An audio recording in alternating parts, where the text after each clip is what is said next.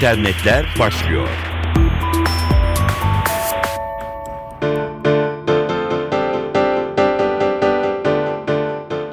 Merhaba, dijital dünyanın gelişmelerini aktaracağız. Mikrofonda Dilara Eldaş.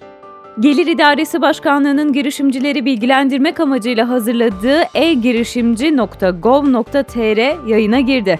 Maliye Bakanlığı'nın geçtiğimiz yıl başlattığı elektronik ticaretin izlenmesi ve mükellef uyumunun artırılması projesinin bir parçası olan site, girişimcilerin vergi yükümlülüklerini öğrenmesi konusunda birincil kaynak niteliğinde.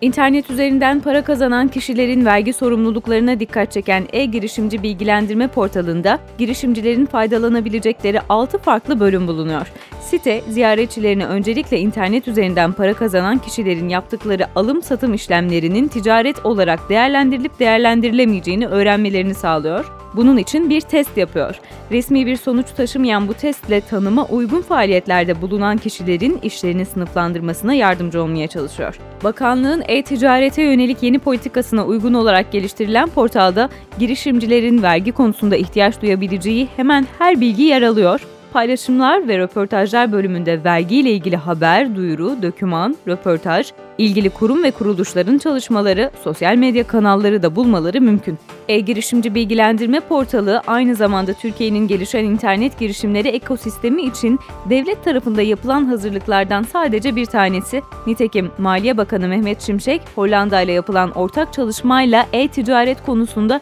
hukuki ve vergisel altyapı oluşturma konusunda önemli adımlar atmıştı. Hollanda'dan elektronik ticaretin izlenmesi ve tespitine yönelik 50 bin euro değerinde bir program getiren bakanlık, bu sayede Türkiye'de sanal ortamda ticaret yapan tüm firmaları otomatik olarak tespit edebilecek ve bunların faaliyetlerini kayıt altına alabilecek. Ankara'ya uzanıyoruz. Bilkent Siber Park, Türkiye Teknoloji Geliştirme Vakfı ve IC2 Enstitüsü'nün ortak çalışmasıyla belirlenen 40 kişi teknolojik ürünlerini yurt dışına pazarlayabilmek için eğitim alacak. Uygulamalı teknoloji ticaretleştirme programı Türkiye'de bir ilk.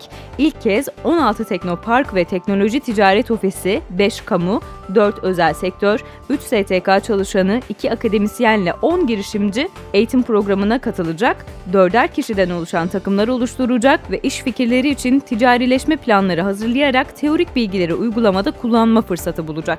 Programa katılanların Mart-Nisan ayları arasında yapılacak olan eğitimler kapsamında elde ettikleri teorik ve pratik bilgileri kullanarak görev yaptıkları kurumlardan hizmet alacak. Teknolojik iş fikri olan girişimcilere de destek vermek hedefler arasında. Trend Micro, ücretsiz Windows 8 işletme yazılımlarına karşı internet kullanıcılarını uyarıyor. Geçtiğimiz yıl sahte Windows 8 anahtarı yaratma programı, sahte Windows 8 antivirüs yazılımı ve e-postalar üzerinden gerçekleştirilen oltalama saldırılar söz konusuydu. Bu yılsa bedava Windows 8 adı altında etkinleştirme yazılımları kullanıcıları tehdit etmeye başladı. Bu tür sahte yazılımlar bir kez bilgisayara yüklendiğinde kullanıcıların bir sonraki aşamaya geçebilmesi için kişisel bilgilerini vermesi gerektiğini ifade ederek kişisel verileri çalma girişiminde bulunuyor. Hatta sahte yazılım kullanıcının cep telefonu telefonu numarasını dahi talep ediyor.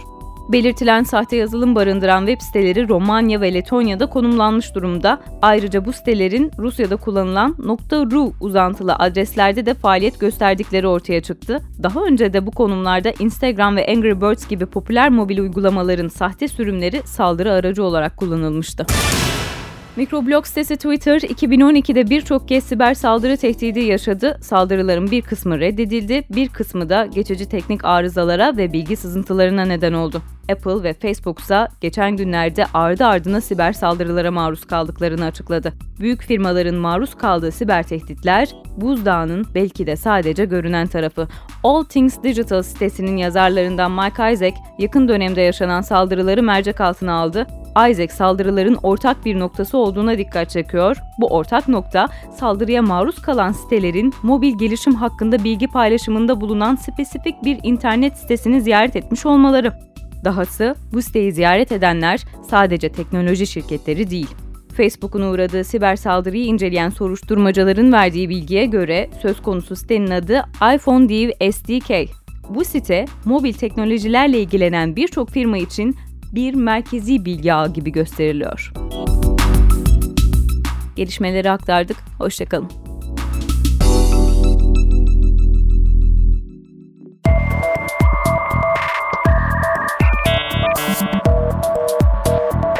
İnternetler sona erdi.